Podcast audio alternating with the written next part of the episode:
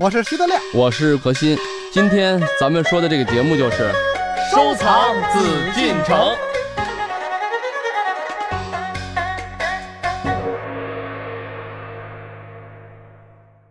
好，欢迎朋友们来关注我们的《艺海藏家》，我是主持人永峰。今天呢，我们又要和大家一起来收藏紫禁城。坐在我对面的依然是我们的老朋友何时人也组合，呃，有请我们的何老师，何老师好。大家好，还有德亮，德亮好。大家好。二位，咱们今儿要说一种非常非常奇特的哈，而且呢是历史非常悠久的东西。它的历史和我们中华文明一样的悠久，而且呢，它也是我们中国最为古老的弹拨乐器之一。弹拨乐呀，嗯，最古老的哦。最古老的。你你不会说弹棉花吧？我就担心你说这个。有可能。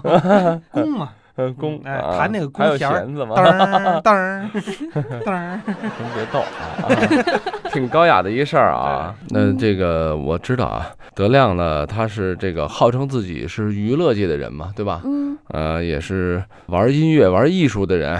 对吧？哎，说学逗唱嘛，对吧？这德亮，那你应该更知道了呀。对，所以今儿他这事儿，他比我还擅长。今天聊的话题呢，我就替德亮说吧，因为人家现在是腕儿。今天聊的这个内容呢，是古琴。嗯嗯，哎，以前人们不叫他古琴呢。对吧？你看他七古人的时候，他肯定不叫他古琴吧？对，古人很多时候，包括咱们说筝啊，各种啊，以前古乐器啊，都会呢赋予它一些名字。嗯嗯，你看，比如说大唐遗音呀，或怎么样啊，就是他会把这种乐曲，因为都知道这是七弦琴，像什么筝啊，这是二十一弦什么这等等啊，它都有一个专业的名字，那就是什么什么琴，对吧？但是呢，就跟咱们说某个给它赋予一个品牌，比如这个琴它有什么效果，大家认为，或者是因为。在谁手里头？比如这是在大唐天子李世民手里，那那就叫做天子之琴。将来这种琴这个形式能做到这种工艺的，可能都这么叫了。嗯，松雷琴、凤雷琴啊等等啊，它已经不简单，只是一把琴。嗯，所以说呢，刚才永丰才会有这么一个说法，说哎，它到底叫什么呀？实际你要说从学名，就跟咱们说了，钢琴，可能这个钢琴的品牌最后这种形式用都叫肖邦。实际肖邦就它本身不是琴，它是一个人。但它代表了可能这种序列、这种工艺。一般过去要说瑶琴，它就是增加一个“瑶”字儿，就就是好像是好词儿的意思哈。对对对，其实它就叫琴，对，它就是一种琴，对吧？古琴呢是特指七弦琴，是吧？对，就是梧桐木为身的，带金灰玉枕的七根弦儿的一个琴，就叫七弦琴。哎，说实话，我还真的特喜欢古琴的声音，因为它显得高古。听过古琴吗？哎呦，人家，哎呦。我这又得说，哎，你知道吗？你知道吗？我发现了一错，哎，就是因为这古琴，哎，我当时还特可乐，觉得，你就是在《甄嬛传》里面呢，有一集哈，这甄嬛呢给皇上弹琴，当时发现这古琴是放反了的。所以就通过这些事儿啊，我有一种思考啊，就是文化到底应该怎么去表达、去宣传。本身《甄嬛传》啊，这个你不能够跟电视台抬杠，因为这个还有那个什么赤壁。琴没放反，但是弹反了，就是弹吉嘛。他是这个右手右手摁左手去弹了，知道吧？周瑜是大音乐家呀，结果人家居然反，就跟那个那是另一种追求啊，不是不是，这个就我我不管别人啊，不管德亮，可能他因为是相声，他他他喜欢娱乐啊，娱乐大家，所以他觉得这东西可能不一定咱们去过分计较啊。但是因为我们比较死啊。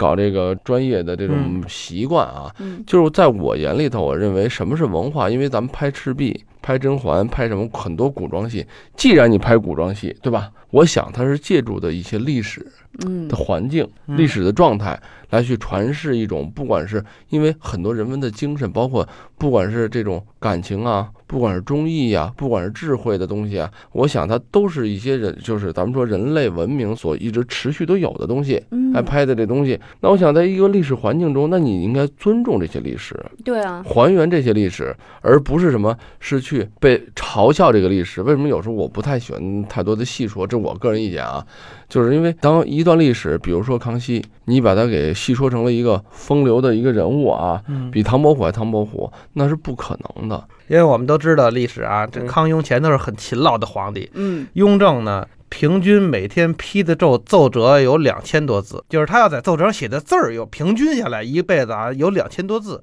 而且你要要知道呢，他大量的都是就像我们现在圈阅一样，就批一个知道了就完了。大量奏折是这样的，除了很重要的，他在上面再再分析再写点，所以你就知道他每天要看多少奏折，而且这还是一个平均数，就他当这个十来年这皇上这个平均数，只能承认说搞电视的人应该说啊是文化人。搞电视的人，尤其现在我认识好多电视的编导们、嗯制片人啊什么之类的，都是以文化人自居的。就他一定是在我们中国十三亿人口当中呢，肯定是属于最有文化的人那里边的。嗯，但是他们都不知道说这个古琴放反了这么个事儿，所以可见甚至他们都不知道是怎么去放，也没注意。哎，对，而且你知道，就是说他们明明也可以知道怎么放啊，或者说是可以去求证一下，但是在他们眼里认为啊，这只是一个道具，对对琴嘛，对啊，我嗯一放一弹，没有人会注意到，他也不注意到，对嗯不就是他不知道。对他就是不知道。所以这个东西只能说明什么呢？就是传统文化缺失的确实厉害了一点儿。嗯，就像我在很多的电视剧里边看到了店铺外边的牌匾写的是很规整的刘炳森体的隶书，嗯，嗯这个就是写过书法两天书法的，一看就是刘炳森人家发明的这种风格。炳森先生说发明写并没有问题，对，你怎么可能在清朝就有这 这种？对呀、他自己现在对吧？现在已经虽然说过身了，但毕竟来说也是当代的人，嗯，对？吧？你在清朝，甚至您恨不得在元明清作品中都是充斥着，那就不对了太。不严谨了，而且就在这部剧当中吧，还有就是在第十二集的时候发出来的古琴的声音，居然是古筝的声音。嗯，哎，不过这个我其实我觉得，我刚才就问永永峰说嗯，你听过古琴吗？嗯我觉得他就是听的是古筝，不不，他们这个这个事儿呢，又是文化人的嗯这个误区。人家认为古琴嘛，嗯古代的这个琴，他们认为是统称，不是呃很多人就不知道有古琴这个呃东西，很多人就认为古筝是古琴。他就认为古代的乐器，比如哎说吧，古筝啊，什么这个那个埙啊都叫古琴，嗯对，就古代的东西，反正他就统称。实际这也是一个失误，就是啊不单是这些个电视剧啦，人本身就是编的嘛。我们中央台最近播的这个纪录片儿、京剧和曲艺都出现了重大的问题，那怎么办呢？就是明明放的是一张王世臣的相片，然后就说这是当年高元军先生他的怎么怎么着，就这种错儿就比比皆是，这没办法的事儿。所以，但但是我我觉得就是我们今天正好也就这个栏目里面也多聊两句啊，人非圣贤，孰能无过呀？嗯对吧？我觉得大家犯错误正常，包括出现问题也正常，嗯但是我们不应该第一不应该去逃避这些问题对，第二我们不应该去放过这些问题。为什么呢？如果咱们做文化，咱们对于文化，对于以前古人的东西。优秀的东西、先哲的东西，咱们都什么？哎，随意了，随波逐流的话嗯，就像你说的，古琴放古筝也不管它。这个照片说它，谁会注意看呢？得了，本来是马连良，非说是梅兰芳，就这么着吧 啊。那但是长此以往下去，什么？中国将缺乏真正的艺术、真正的文人。嗯真正的文化是没有了，为什么不再严谨了？艺术是什么？咱们现在艺海藏家，咱们叫做收藏紫禁城，尤其是我觉得收藏紫禁城，因为说白了，玩收藏还都可以一个玩的状态，唯独。咱们作为研究、作为了解、作为真正去探讨学问的时候，实际上咱们玩的是什么？玩到最后，咱们要精益求精的去探讨一些学问。为什么咱们把这个东西要分出高下？嗯凭什么这东西它贵它不贵，它值钱它不值钱？物以稀为贵。我我原来就讲过，收藏的概念，真正艺术文化的概念，它一定有一些最根本、最本质的东西是什么？曲高和寡。嗯但是正因为曲高和寡，所以这个曲子才高。咱们现在希望啊，不可能每个人都是艺术家，都是音乐家，都是什么书画家等等。但是最起码咱们每个人欣赏的水平素质会高一点儿。嗯咱们知道梅兰芳，这就是梅兰芳；马连良就是马先生；荀慧生那就是荀先生。咱们不能说这个几个人互相交叉着认，那你就还不如咱们就说不看京剧呢，嗯，对吗所？以德亮，你嗯不用疑惑，我真的是明白古琴和古筝它是不一 样的。那挺不容易的，作为一个女孩子，真是挺不容易的。哎 因为我们知道的那种电视里常演的那种，啥穿着那个古代的衣服的那个仙乐飘飘似的那种，那其实都是古筝，其实都不是古琴。对对，而且古筝的声音嘛，它显得飘，它显得比较闹；嗯，古琴呢，就显得比较静一些。更静一点。嗯古筝呢是有架子的，嗯古琴呢是放在桌上上弹，对过去一般都是盘腿坐着就放腿上弹的，嗯所以古琴其实很小，其实说现在的尺寸大概就一米左右，古筝可挺长，古筝得两然后是可，以背的，哎，嗯，随身带走的。嗯。筝呢一般就是放在哪儿的，对吧？筝你背不了，你啊背你背着好，比你人还高呢。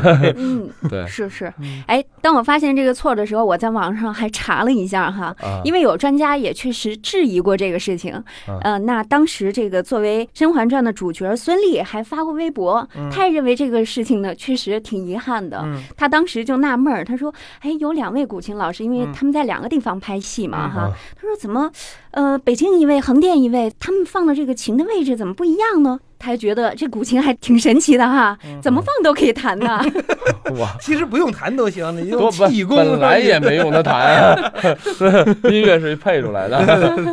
不是那你看，就是这些个搞文化的人哈嗯，这么大一剧组里还请的专门的古琴老师，居然琴怎么放都不知道，嗯所以这什么老师啊？这是这这这不是这我他你你以后别叫我何老师，我求你了，我明白你什么意思，所以我才说呢，作为咱们搞文化啊，多了解一点东西，然后多知道，我是这么认为，玩儿这种心情，对于收藏，对于咱们大家现在就是说了解一些东西啊，嗯咱们买不买，看不看没关系，嗯。但是至少咱们知道的，哪怕我这只知道就跟大海中的一滴，我只知道这一点知识，但这一点知识我希望是对的，嗯对吧？嗯每个人不可能全部都作为全家，嗯嗯，对吧？像你说今天聊的这个素材我不熟，嗯实事求是讲，不是我的这个专业范围，嗯只能说在真正意义上的略知一二。嗯那就是说书本的一些东西我知道，我不搞这研究，但是最起码我知道这点东西，我不能是错的。嗯那我不知道，我可以再去学嘛嗯，跟老先生问嘛，嗯对吧？我是这么觉得。我觉得大家呢，别成为负担，但是呢，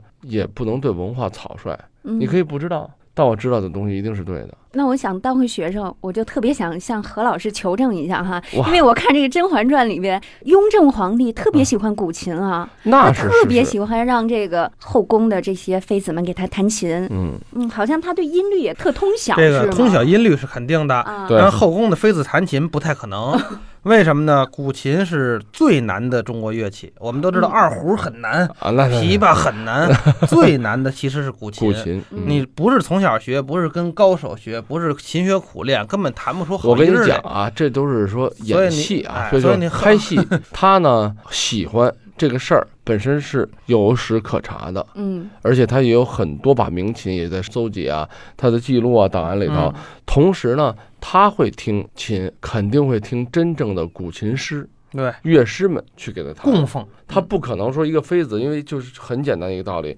真正的妃子她挑啊，就咱们说选秀啊，不管怎么样，她这种体质上来的，首先那个时候不会要求这妃子你一定是古琴高手，他们嗯，清朝是这样。这个说起来也聊多点选秀的制度啊，嗯他们是就跟门当户对一样，嗯，他们都是要在什么旗这个血统正不正，是不是皇家的血统中嗯才能再去选。为什么咱们好多人都说实话？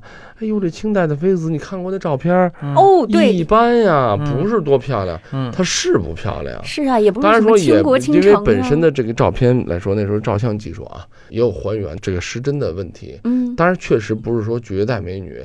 您真以为皇帝没事干，他再去选秀，说天下美女像咱们现在这个所谓走秀，嗯天下美女这节目一来，做皇帝看上不可能，为什么？他没有这个时间，对他也不会去这么做，这叫玩物丧志。他怎么选？给他选秀，先是血统满足，是不是皇家？什么叫皇家呀？当年咱们说努尔哈赤这些兄弟可能八个人，这几个兄弟之间他们的血统是正的。嗯您普通老百姓，那你血统不正，您根本就选不了秀，您就进入不到。您再是美女，对不起，血统这儿已经给你结束，嗯挡在宫墙之外，皇帝是看不到的。中国有没有美有美女太多了，嗯看不到。你所看到的就是这些族人里面的一些门当户对的啊，血统高贵的，年龄适中的。当然了，呃这这一讲起来啊，这其中会弹琴的，那就少之又少了。对，选秀还得会选。说实话，这一天还会身体怎么样，有嗯御医是给看的，嗯哦，这都是要看的。咱们说跟体检一样，嗯皇帝选秀那是要传宗接代，龙子龙孙，真是这样。嗯所以他们是要检查身体，整整个。那我今天就不多聊这些细节了啊，嗯改天咱们再聊啊。请请那个啊，那个生理卫生专家但是不不不，但这不是这这历史嗯文化，嗯对吧？皇帝的各种文化，就是咱们要知道，可以说开玩笑，但是咱们一定要知道，这是事实，历史的还原是什么，嗯，对？吗？这里面呢，没有一个硬线，它是古琴弹奏家没有，所以说呢，呃，这点来讲呢，基本上他听妃子们弹的简直就是太难了。嗯啊，你说这理论上有没有可能性？某个妃子真是从小就学古琴，有可能，但是绝对不会像电视里所演的，他把这个时间把这个东西真的放在这儿，不会的。而且我觉得吧，要是能够弹好古琴，似乎得非常有阅历。如果说一个妙龄女子能够弹得非常好，这似乎也不是太可能的事情。技法的问题，这就是是技法跟技艺，嗯。这古琴啊，就是它一般的乐器出来就是乐声。嗯你看西洋乐器，钢琴你不会弹的，过去摁当当当，它是乐声。对，嗯但是中国乐器呢，你不会弹，弹出来就是噪音。你比如你拿个琵琶，你不会弹的人就就是滋啦滋啦滋啦，对对就是难听。嗯那古琴别说什么大珠小珠古落玉盘了哈琴也是，你不会弹的人过去一弄那个就是咚咚，就跟绳儿的音差不多。就弹棉花真正的弹棉对对，花那个音质极端不好。嗯你一定要经过刻苦的练习，有技巧了，才能弹出好音质。完了才能再说你再说音律乐曲的这些个内涵。所以这个妃子不可能。但是雍正自己倒是应该是会弹琴，据据历史考证，但是弹的怎么样，恐怕也不会很好。没有时间何老师对，您给我们说说。这个他会弹琴是会弹琴，嗯这个确实他有他的抚琴，至少有抚琴图，而且呢，据历史记载嘛，史书上啊没有记载，他说这个雍正皇帝今天弹了个什么曲儿，嗯怎么怎么样，没有这么记载。嗯但是呢，史书上是记载他喜欢第一什么琴，嗯他喜欢的琴本身，如果一个人就跟我喜欢小小提琴，喜欢钢琴，他一点这这方面的乐理知识不懂，嗯一点儿技术都不会的话，他也达不到真喜欢。嗯这就跟你真正的球迷，他岁数大了，他他以前肯定爱踢球或者怎么样。第一点，第二点呢，这个史料都记载，他比如去狩猎南园嘛，嗯包括去围场啊等等，他会随身带着一把琴。那，这把琴呢，就是这个就是他的一个必备工具之一啊。嗯那就是由此呢可以考证，因为很多文献里面会记载他带了同一把琴，但是这把琴呢，他带的原因呢，我们就分析啊，因为首先如果是乐师弹的话，嗯。是不会记录这把琴的，嗯。因为你说你要是找个乐师给你弹琴，那那你看他出去比如乐队演奏，嗯。还记载这乐队带什么琴，那别人弹的话不会记得，只有皇帝用，比如说皇帝说了，他用的什么什么弓，嗯。三把弓，五个囊的箭，皇帝骑的是千里马，嗯。对吧？他是要记皇帝用什么，嗯这个是这内务府上是要记录在案的。今天皇帝出行又要带这些东西，为什么他要用的，嗯对吧？嗯那那下人用的东西，他是永远不会记的，对吧？下人是要必备的东西。嗯皇帝出去有乐队、有仪仗、有车队，对吧？嗯那他就不会这么记了，在皇家档案是不会的。所以说，既然记录，他不会再记说什么时候他去弹去了，但是他一定是去那儿去弹琴，而且也有他这样的绘画作品就流传啊。综合这么考虑，雍正的这种音乐啊，韵古琴的造诣，至少他绝对是不低的。嗯但单说多高呢？那分跟谁比？你跟现在说古琴演奏家跟当时的这个演奏家比，未必。但是他的修养，他自己的技术，我相信呢是不低的。艺海藏家正在播出。朋友们，今天我们和大家在节目当中一起来了解中国最为古老的弹拨乐器——古琴。在中国古代社会漫长的历史阶段当中，琴棋书画历来被视为是文人雅士修身养性的必由之路。古琴因其清和淡雅的音乐品格，寄予了文人风灵傲骨、超凡脱俗的处世心态。而在音乐、骑术、书法、绘画当中，它位于首位。这究竟是为什么呢？在我们的节目当中，您还会听到和古琴有关的哪些故事呢？我是永峰，待会儿见。本内容由喜马拉雅独家呈现。